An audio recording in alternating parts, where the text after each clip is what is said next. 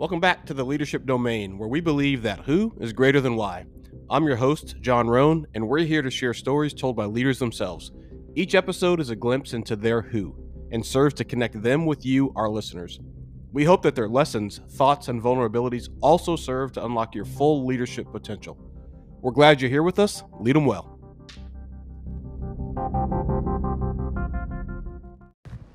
Today's guest is Lieutenant General Richard Clark, the superintendent of my alma mater, the United States Air Force Academy. Today, General Clark shares ideas on how he is connecting with and developing the newest generation of leaders. He also talks about the one thing that our current leaders need to know about these cadets and how he used sleepovers to connect with cadets during the isolation of COVID. I hope you enjoy this conversation as much as I did. Lead them well. Ladies and gentlemen, uh, welcome back to the Leadership Domain. Today, my guest is Lieutenant General Richard Clark. Uh, I first met General Clark. I'm sure he doesn't remember, but I was Captain Roan and he was Colonel Clark, and we were at a late night red flag um, red flag push, and uh, listened to the debrief. And one of the things that I was uh, very impressed about was the way that he handled the uh, the tense crowd. If you've ever been to that, you get a bunch of captains who all know their right, uh, and the colonel has to weigh in. But uh, General Clark, also a graduate of the Air Force Academy from 1996. Since then, the only thing he's done is commanded four times uh, been a White House fellow, uh, been the commandant of cadets at the Air Force Academy, now back the Air Force Academy as a superintendent, um, was a commander and a defense attache overseas. And uh, his, the list goes on and on and on. And so, General, thank you very much uh, for the time today. I know you're busy and your staff went through a lot of hoops to, to make this happen. So, welcome, sir. And my first question for you is we can all go to the Air Force page, look at your one page or two page bio and find out a little bit about you. But what's not in that bio that makes you you and part of your story? Well, first, Big Dog, it's, it's great to see you again, and thank you for uh, making the time to do this, and uh, and also just for what you do to to get uh, leadership lessons and and allow some of our younger folks to have the opportunity to connect with with folks that have made mistakes and had experiences and and done things. I, I think this is fantastic, and I really appreciate uh, having this opportunity. Um, and uh, it's good to see you again from from Red Flag in a less tense environment.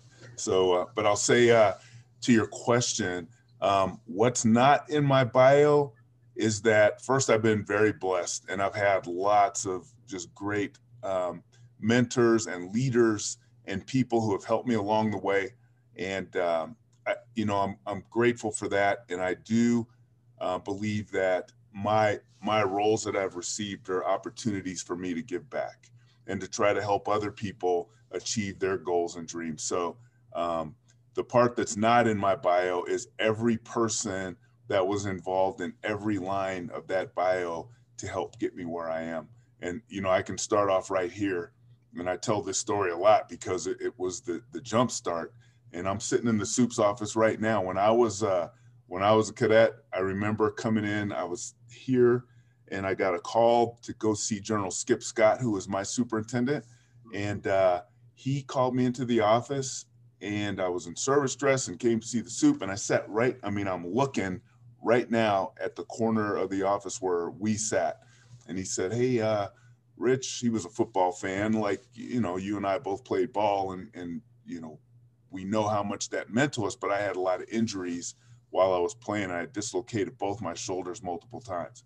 And he said, uh, Rich, uh, understand you want to go to pilot training, but you, you've been disqualified medically because of your shoulders.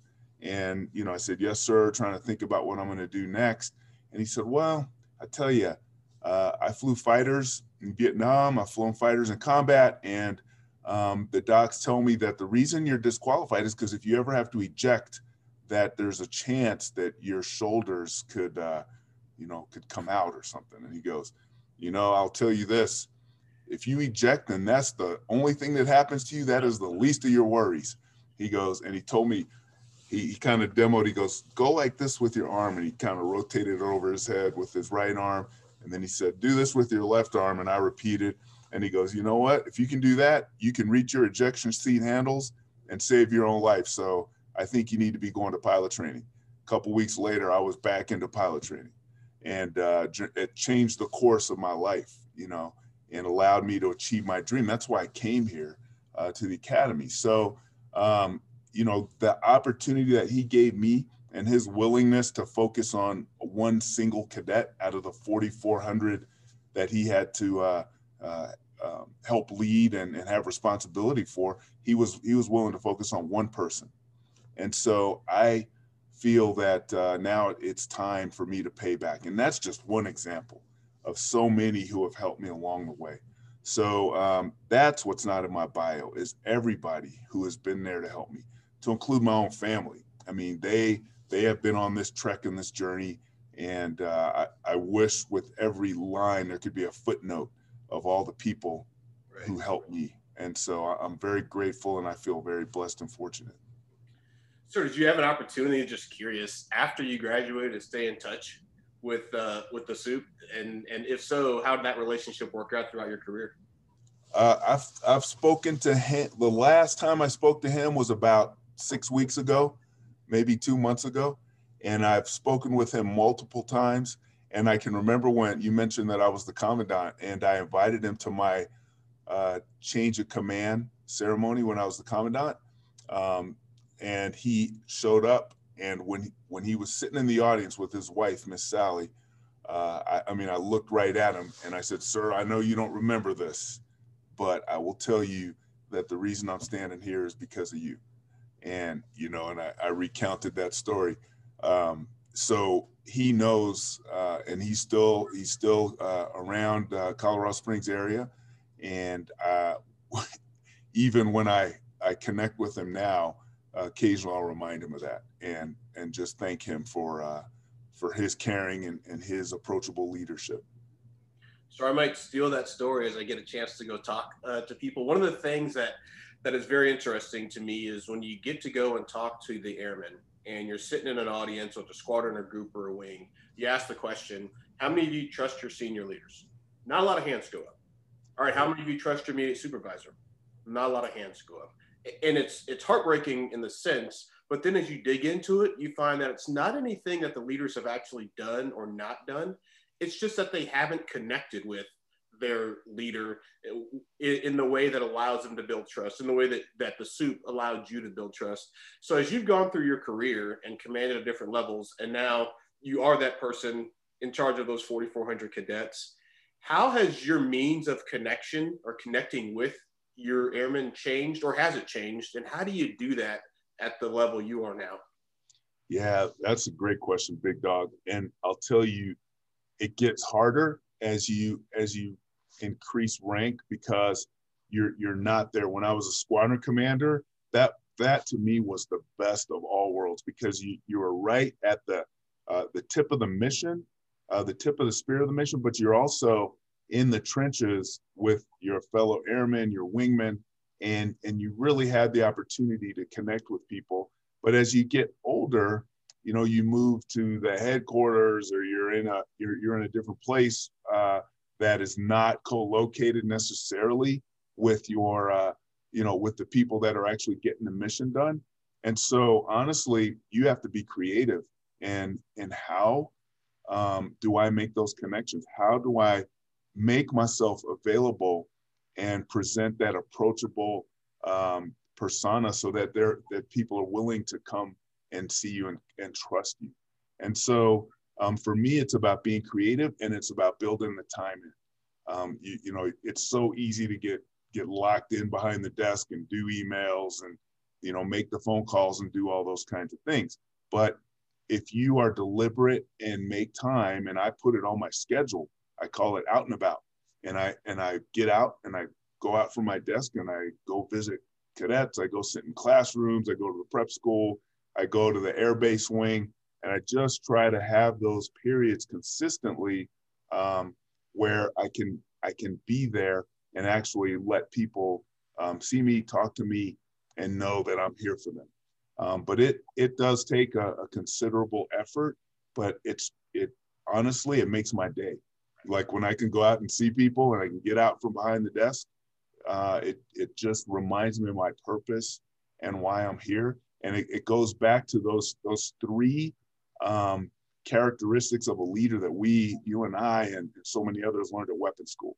Be humble, be approachable, and be credible. And and the only way that you can really do that is to be out there and and to allow people um, to see you and you to see them and to have those connections. So it, it's just a deliberate effort. I mean, even right now, you and I are talking, and you're you're giving me a means to maybe connect with some people. You know, it's a little bit different. It's not necessarily that two-way connection, but there's still a connection opportunity. Um, so, you know, it's just a matter of, of being consistent about it, being creative about it, and making the effort to do it is, the best way to connect when I get to talk to some leaders, they say, "Yeah, well, I, I tried that. I, I, went out one time and I went out a second time, and it was just it was just awkward." And like it's like any other relationship, the first date or two is pretty awkward. You have to try to figure each other out, but the third, fourth, and fifth date get a little bit more comfortable. And so, uh, to your point, the same thing with with our airmen. It's tough when the boss shows up in your in your room or in your class. But when the boss shows up in your room four or five times, you get used to seeing the boss. Then then conversations start and people start to relax a little bit. Yeah. And I just, when I go see folks, I just try to be myself. You know, I'm not, I, I don't have any, you know, I'm, I'm a little awkward anyway. So I don't, you know, I'm just like, hey, this, this is who I am. This is it. And um, just to be honest and genuine as I can um, when I see them. And, uh, and it really does help when you sort of go, um, when you take the view of, hey, I'm just, I'm just talking. This is just one person to another. It's not necessarily the three star to a cadet. Although, I mean, the reality is it, that's what it is. But I, I, you have to take that attitude of we're, we're just two airmen talking now, um, and and let's let's make this connection. And uh, I just happen to be a whole lot older than than any of them, right. so uh, you know. But we can still connect, right? And and that's I think the goal. I think uh, you know this is I, can't remember where I read this, but we have now four or five generations in the Air Force, much less just the professional force. And the way that you and I were raised, and we interacted at least with it, I as a captain interact with the three star, the cadet that interact with the three star, is significantly different than the way this generation interacts. They're significantly smarter, at least than I was. They're significantly more well read. They're significantly more connected and unafraid to tell the three star or the commandant or anybody else what they think. So that I think is is, is interesting. Yeah. As you as you talk connection, um, to me, when we asked about hey, who trusts their leaders and not a lot of hands, and I think part of the the contributing factor, if not the root cause, is that lack of connection. In your time in the Air Force, what do you have? What have you observed being the, the biggest hurdle to that trusting relationship between leaders and airmen? Yeah, that that's a great one too, Big Dog. I, I guess the biggest hurdle or, or the biggest barrier is that sometimes um, the the want and desires of people, like their dreams and their goals at, at certain levels, don't match up with necessarily the the policies and and the the rules and regulations of the Air Force. Right. And and making that making those connections and and helping to figure out how do how do we uh, sort of bridge that gap between where people want to go and where the Air Force needs them to go, and and how we get them there. Um, bridging that gap is really hard sometimes, and honestly, you you just have to give them tell them the truth and be very honest. But then you also have to be willing to try to to help to knock down some of those barriers. You know, sometimes those barriers are going to be really tough, and and leaders don't want to set false hopes. They don't want to, um, you know, give people an impression that something is going to happen that that there's a little chance of happening. But I, I'll be honest, I'm not I'm not afraid to tell someone, hey, I'll give it a shot, but you know, that it, we we got a slim chance, but I'll give you everything I got to try to get us there. You know, or if it's something that really is totally unrealistic, I'll tell them, you know what, there's there is not a not a chance that that's probably going to happen. I know you want to go be stationed at, you know, uh, Eglin Air Force Base, but uh, your, your career field is not going to allow that. But you know what? Going to Minot's not going to be so bad. You're going to be okay, and and there's a lot of goodness there.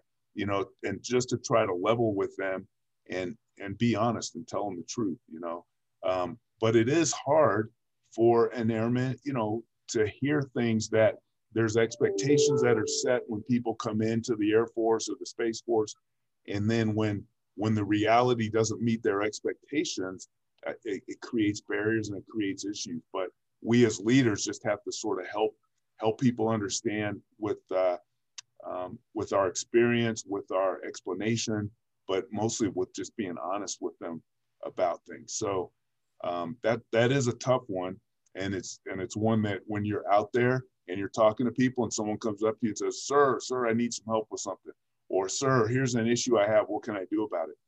That's also something that makes leaders shy away because you're kind of put on the spot. It's mm-hmm. like, you know, and, and you know, I'm honest. I'm like, if I can't do anything about it, I go, yeah, I, I hear you. I hear, I understand that issue, but there's just really not a lot we can do about it. Or, okay, let's let's take a shot at that, that one. Let's see how we can, you know, how we can tackle it. just got to be upfront and honest with people. I can think back as you're talking, I'm thinking back to my career and how many times, whether it was with me or with one of my peers, that leaders were afraid to give the bad news. They're afraid to give the nope, Eglin's not for you. Nope, pilot training is not for you. Uh, and so sometimes that that breeds a little bit of, um, of discontent. Uh, as you talk to the cadets, you get a chance to to watch them grow. And between now and the time that you leave, there will be however many thousands of brand new officers that that graduated with the, the same rings that we wear and have been wearing a jacket for four years. What do you say to the leaders that are about to receive these airmen and take care of these airmen? If you had one or two things to tell them about these cadets, what would that be? First, I tell them that they're amazing and that they are that they are so smart and so talented and so eager to serve and every bit as patriotic as uh, as any of us were. and I think sometimes, excuse me, I think sometimes people believe that um, the younger generations um, just don't have the same drive and desire and all this stuff that we had. And it's so far from the truth. They're just different and they look at the world differently. And, um, and what we have to do is take advantage and help them to be, you know, not to be too cliche about it, but to be all that they can be. And, and they have huge, huge skills and capabilities, especially when you think about some of the technological skills that they have and their ability to reach out into the world and understand the broader the, the broader global environment we didn't i didn't for sure. And you know you are a next level above me but we didn't have all of the abilities and, and uh, capabilities that they have to see the world and to be connected to the world and understand it and to be curious you know and to and to really um, want to, to make a difference. They are so much like that. They are so ready to go out into a world that they understand better than we did and to make a difference. And we have to let them. And we have to understand that we are not the same as, as they are in some levels, but on many levels. And I think at our core, we're very much the same. We want to serve. We want to go out there and do great things. They wouldn't be signed up to be in the Air Force or the Space Force if they weren't. So so let's not prejudge. In fact, let's be pretty open-minded about who's coming in and, and what these young, uh, this younger generation has to offer, and and let's let spread their wings and go. Don't hold them back. Unleash it because because they're going to do some amazing things for us, and we need them, especially with the way the world is changing. I'll tell you, if all of our our, our new leaders were like me, we'd be we'd be toast as a country we'd be in such dire straits.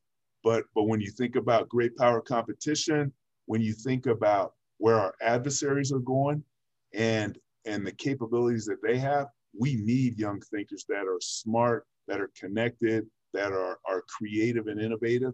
That's what we need, and we need to get these guys ready to go out there and and and help our country compete in that global environment. But the only way we're going to do that is give them the shot, give them a chance and uh, and unleash their their skills and talents. It's exciting every time I'm in the airport or I, I live in Southern Virginia and I'm around, but you see somebody and you look at them and they look like they're 15 and they're 23 year old lieutenants or 24 year old captains. You're like, man, this is this is it's interesting and a little crazy to watch. you mentioned them being open-minded. So if you're okay with it, sir, I'm going to shift a little bit to some more contemporary issues.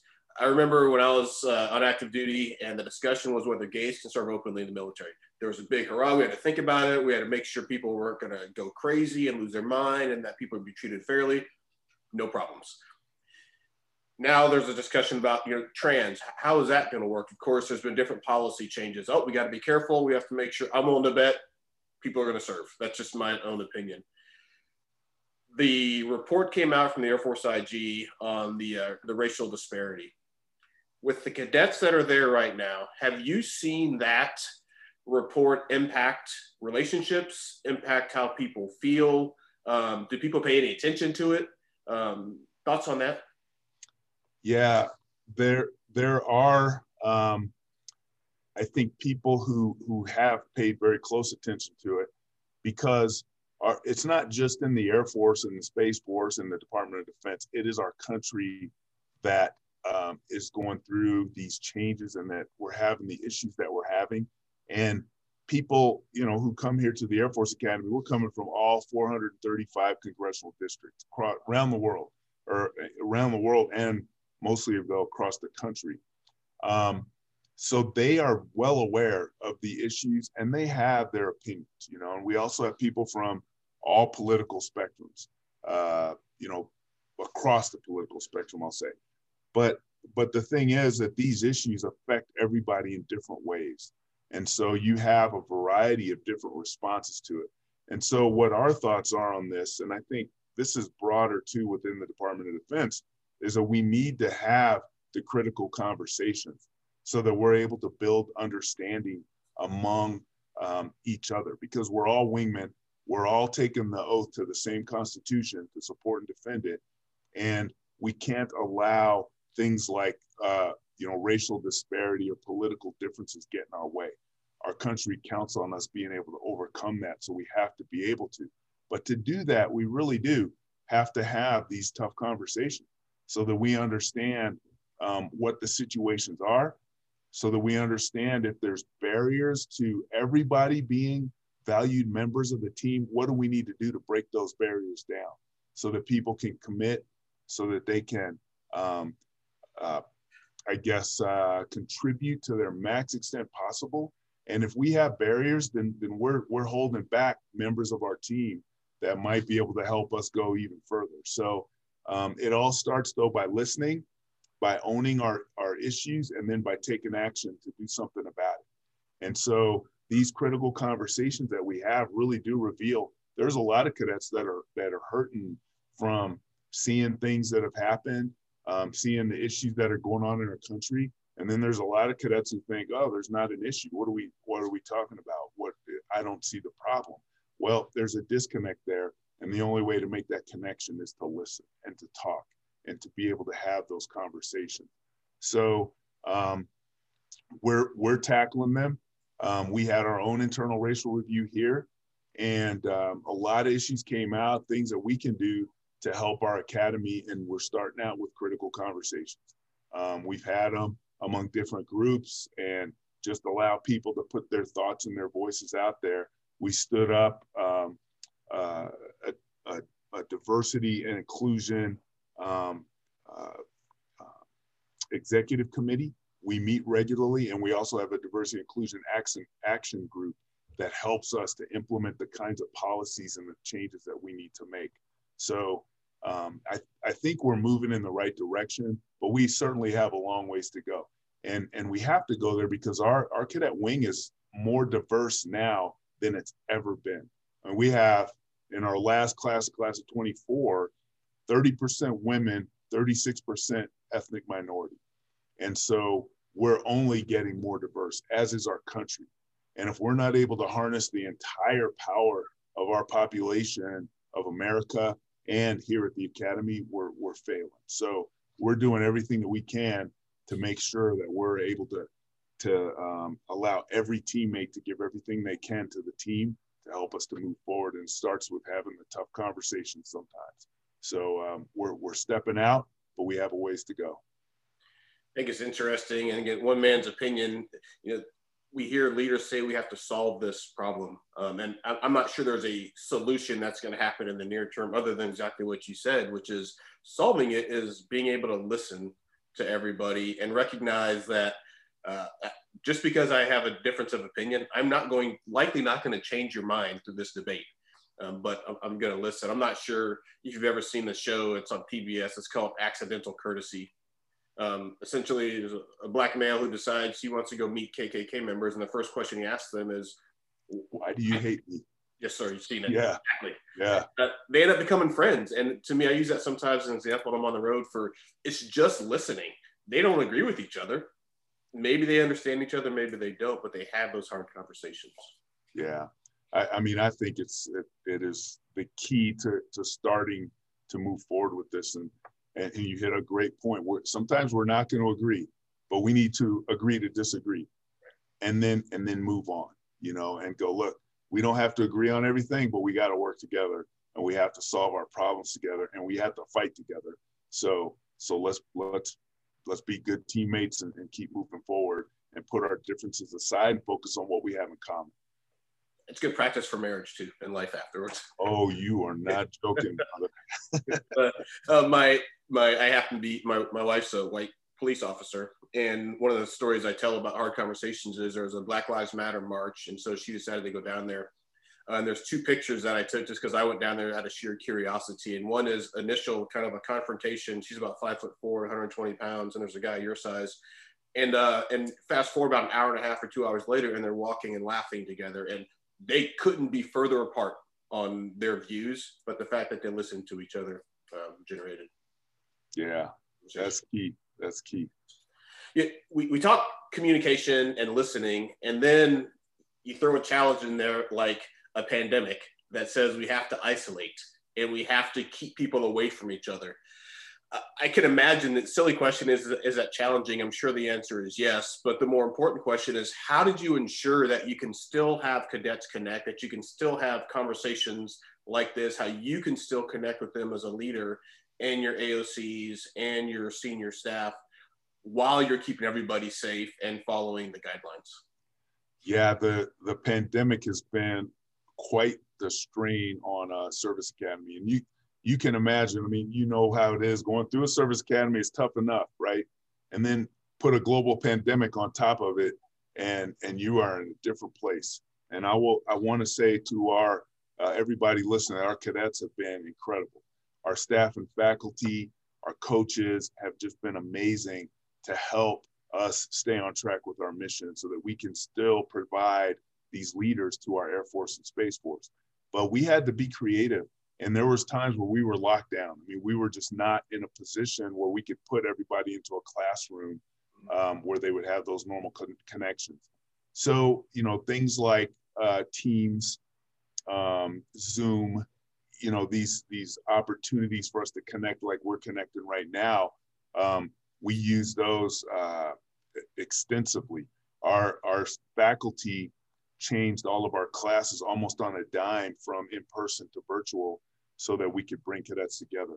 Um, we worked hard to find opportunities for in-person connections, um, you know, using social distancing, wearing masks, making sure that we were following all the guidelines. But but that was very limiting. Even even when we were able to get in person, be in person, we were very limited. So really, it just took us um, finding every opportunity to make those connections, but but knowing that we had to um, stay separated, that we had to follow the guidelines so that we could not spread this pandemic or spread the uh, the disease throughout our uh, our cadet wing. So it was it was very difficult, and we're starting to see the light at the end of the tunnel now. Not spiking the, the ball yet. We're on the 10 yard line, but we're going to keep on pressing um, to the goal. But uh, honestly, um, that has been the hardest part is that lack of human connection um, whether it's academic you know people being able to talk to their instructors um, aocs being able to communicate with with their cadets um, as well as the senior leadership um, coaches across the board i mean when you don't have that opportunity for human connection it just makes everything harder and it makes communication less um, accurate i would say less effective but we really had to work hard at it and, and we've pushed through.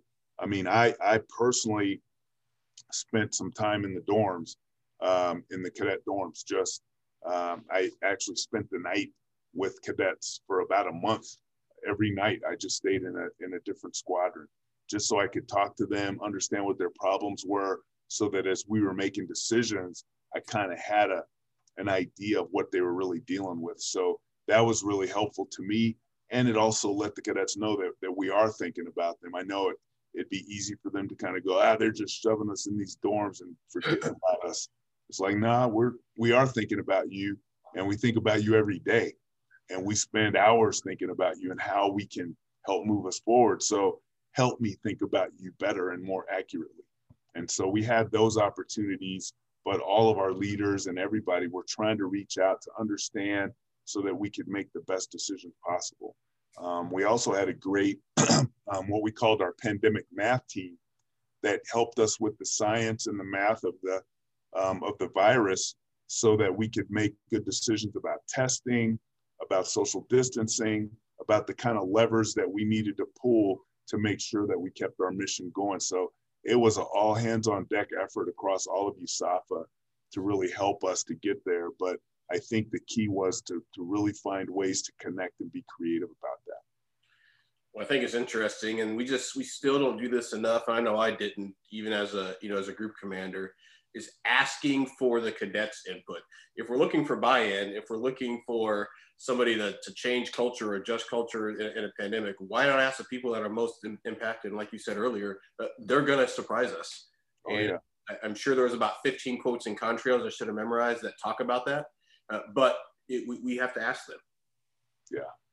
And, yeah. And, and they had ideas and thoughts about things we could do. Some of them were crazy, you know, imagine like, like any time, but then, you know, you get those, those ones that are, that are in the middle, you're just going, okay, hadn't thought about that. And they're coming from a perspective of they're in the trenches living it and they're able to kind of give you the perspective and then their their ideas of potential solutions. So yeah, you're you're exactly right. You just sometimes you just gotta listen, hear right. what people have to say. So did was the uh, was the superintendent sleepover, which is outside the box thinking, was that a cadet generated um, idea or is that something you guys came up with? Because I can guarantee you that no superintendent would have thought about coming and crashing in the dorms back in, in the 90s. That's awesome. No, that was my idea. Uh, I, I was just trying to think about ways that I could connect. And at first I thought, okay, I'll, I'll bring them some Chick-fil-A, mm. you know, because I, I, had some means to do that and, and just go to the squadron, and bring them dinner, and then we could talk for a little while. And then I thought, you know, that that probably isn't gonna um, you know, give me the time to really connect with them in, in a given squadron. So I thought, well, I'll bring Chick Fil A and then I'll hang out with them for a little while. And then I said, you know what? Let's let's just go. Let's just do this. We'll I'll bring them Chick Fil A. We'll we'll have some dinner. I'll hang out with them in the squadron, just walk around, see where people are going, and then I'll just I'll just stay there, and that gives me maximum opportunity to connect with people. So I would leave work, um, go to the squadron. My wife would meet me. She'd bring my dog, and my wife made cupcakes, and then we'd uh, I'd just stay there. Um, you know, talking to the cadets. I'd, they stay up too late. I'm old. They were up late at night. I'd come back in the morning. I have a shower in my office. I'd just shower up here and then start the day, rinse and repeat. It was about 28 days or so that uh, that I did that. But I I just, you know, I was just thinking about what approach I could possibly take, and that was uh, sort of the the out of box idea that I had. I tell you, it almost got derailed though because I started out sleeping on a cot, and after about three nights, my wife was like, she said, "Oh, you're not, you'll never make it on a cot." I was like, "Honey, I've been deployed. I got this." After two nights, I was like, "Oh man." oh, I was like, oh, I needed a chiropractor or something and then she she brought me a, a one night she was bringing the dog up uh, one on like night three or four, and she goes, "Hey, I have a surprise for you in the back." And I went opened up the the back tailgate, and she had bought me an AeroBed, yeah. and it saved me because I wouldn't have made it, man. It was going to be a disaster, or at least would have had some form of, you know, scoliosis or something. Right. But uh, that that AeroBed was huge. Yeah, cots are a young person's game. I, yeah, I can think back to some days when we've had to do it, but yeah, I don't think I, I could anymore. My, my last question on the pandemic, sir, is did you see a, a corresponding dip in the resiliency of the cadets or, or maybe an increase as as it went on? Did they figure out that this is going to just get worse and they, they took a plummet in resiliency or did they find ways to increase their resiliency as this went on? No, I felt that they, yeah, I felt that they they started finding their own solutions. I mean, they they knew that this was going to be a, a, long, tough slog, and they started doing things even within their squadrons. One squadron um, I went to, they they had a regular yoga session in their squadron. You know, where they all got together. They had their favorite yoga teacher online. You know, that they would put up the video and they would go into their their squadron activity room, the SAR, and just and they did yoga you know and that was just one of their ways to decompress. Excuse me and, and the the commanders the, the cadet leadership really went out of their way to try to help the squadron deal with and, and cope with it. I, I never sensed a dip in in resiliency among them. I, I felt like they, their resolve was was as as strong as it could be. Now of course they complained about things but that is every cadet's God given right to complain about everything. We all did, right? And people would, uh, me too. I know you learned that as a cadet, right? Um, but um, I think that they they really took a great approach to it, and they they fought through it. Um, it was hard, and there's no question that it was difficult for them, but they did it, and um, and we're I, I think going to see the fruits of that at graduation um, because they made it and our other classes behind are, are on track for their graduation and their development as cadets. So, uh, you know, I, I applaud them and our staff and faculty uh, for the, the, the toughness that we had to exhibit um, to really get through this. So as, as, just before I let you go back to your day, early in our conversation, you talked about your leadership, your purpose. Are you able to define or have you codified your leadership purpose? And, and if so, has that changed as you progressed in rank, or have you had that same purpose since you've started commanding or even before?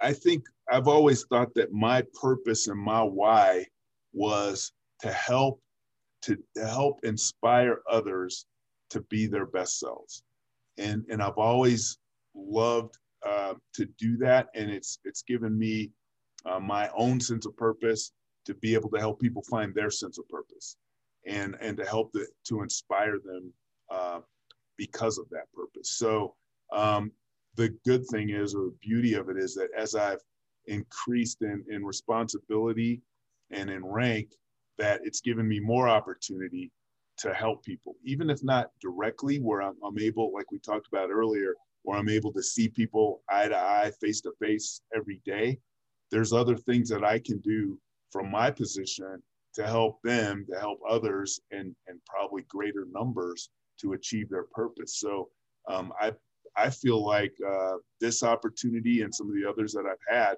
have just made it even more um, purposeful for me to to fulfill it. So I, i'm really grateful for this and for this opportunity but also the others that i've had. And um, you just have to again you have to be creative and think about how do i in this position that I'm in, how do I help others to uh, fulfill their purpose and, and to really just be their best possible selves? So after uh, you know nearly three decades of, of service, and now as the superintendent, and I there's not a whole lot left to do in the Air Force. Um, have you thought about or considered what's next, or is it too early? Do, do you have a big retirement plan to go by an island in, in the Bahamas, or continue mm. to, to serve out of uniform? Have you thought about that? You know, I hadn't thought about that buying an island thing. That that could be pretty cool. Uh, might be a little too late for me to start that one. My investments haven't done quite that well, but um, I I haven't really thought that much about what I'll do. This will be my last job, and um, I I don't know. I would like to do something along the same lines of of helping others um, to achieve their purpose. Um, but I don't know what that'll be. And I still have some time. I mean, I'm going to be here for a while. I just, I've only been on the job seven months, eight months now. Um, but after 35 years, by the time I'm done here, it'll be 38, 39 years probably. Um, I'll I'll have to figure out what what that is, you know, what that position is and what's available to me. But I I feel like I'll still, you know, I'll be almost 60 by that point. Um, and I, will still have some to give. I'll, I'll have to figure that out. I don't want to just, uh, I don't want to fade away. You know, I want to, I want to keep on pressing and, and, and keep sprinting and trying to help people as much as I possibly can. But I'll, I'll be looking for that, that opportunity. And I'm hopeful as much as it's done in my career. I mean, I've been given such amazing opportunities to, uh, to fulfill my own purpose. Hopefully, um, I'll have more of those opportunities when I retire. Awesome. Well, sir, I, I appreciate your time. Um, before I'll turn the last few minutes over to you for any, any closing words, but as you continue to help people, um, Otis and, and, Max Moga, you may have to help prop those two guys up, sir. I, I don't know. They, they, they've, they've shown that they aren't trustworthy that ever since, no, I'm just kidding. Ever since you've known those guys and, you know, class of 95, that they were superstars and they're amazing humans and great leaders. So uh, congrats to them. And, and I think you'll have a blast with them. Yeah, I am so excited. Otis, uh, Colonel Otis Jones, now Brigadier General Select Jones, is just an amazing vice superintendent. And uh, I I couldn't be luck, more lucky, more fortunate. And he's he's one of those people that I I talk about the footnote that I would love to have in my biography of, of people that have helped me along the way. He's just another example. And uh, Max Moga, uh, I I know him mostly by reputation. We have met and we know each other, but I'm really excited and, and happy that we were able to um, bring him on board because I know he's going to do great things uh, as the commandant. So, but again, it, it's about the people that we're surrounded by and fortunate enough to have in our lives, you know, at, at any given point and and they're just two examples of, of the great teammates that I've had uh, throughout. So um, I'm just I'm grateful for them, grateful for you for uh, continuing to to help lead people and to provide them opportunities to really again it goes back to being your best possible self. You know, you are giving people a chance to think about that and to understand where others have gone. You know, what kind of mistakes or or successes they've had, and honestly having people uh, hear from senior folks, it, it gives them kind of a, a, shortcut. You know, it's like, okay, I, I see where some of the issues they've had or some of the successes they've had. Maybe I can get there without, uh, you know, having to go through some of the hard knocks um, that that other folks went to, or or learn some of the lessons that they've already learned um, to incorporate into into their lives. So I appreciate you doing this very much, and um, to all our listeners out there, I just oop, time to wake up.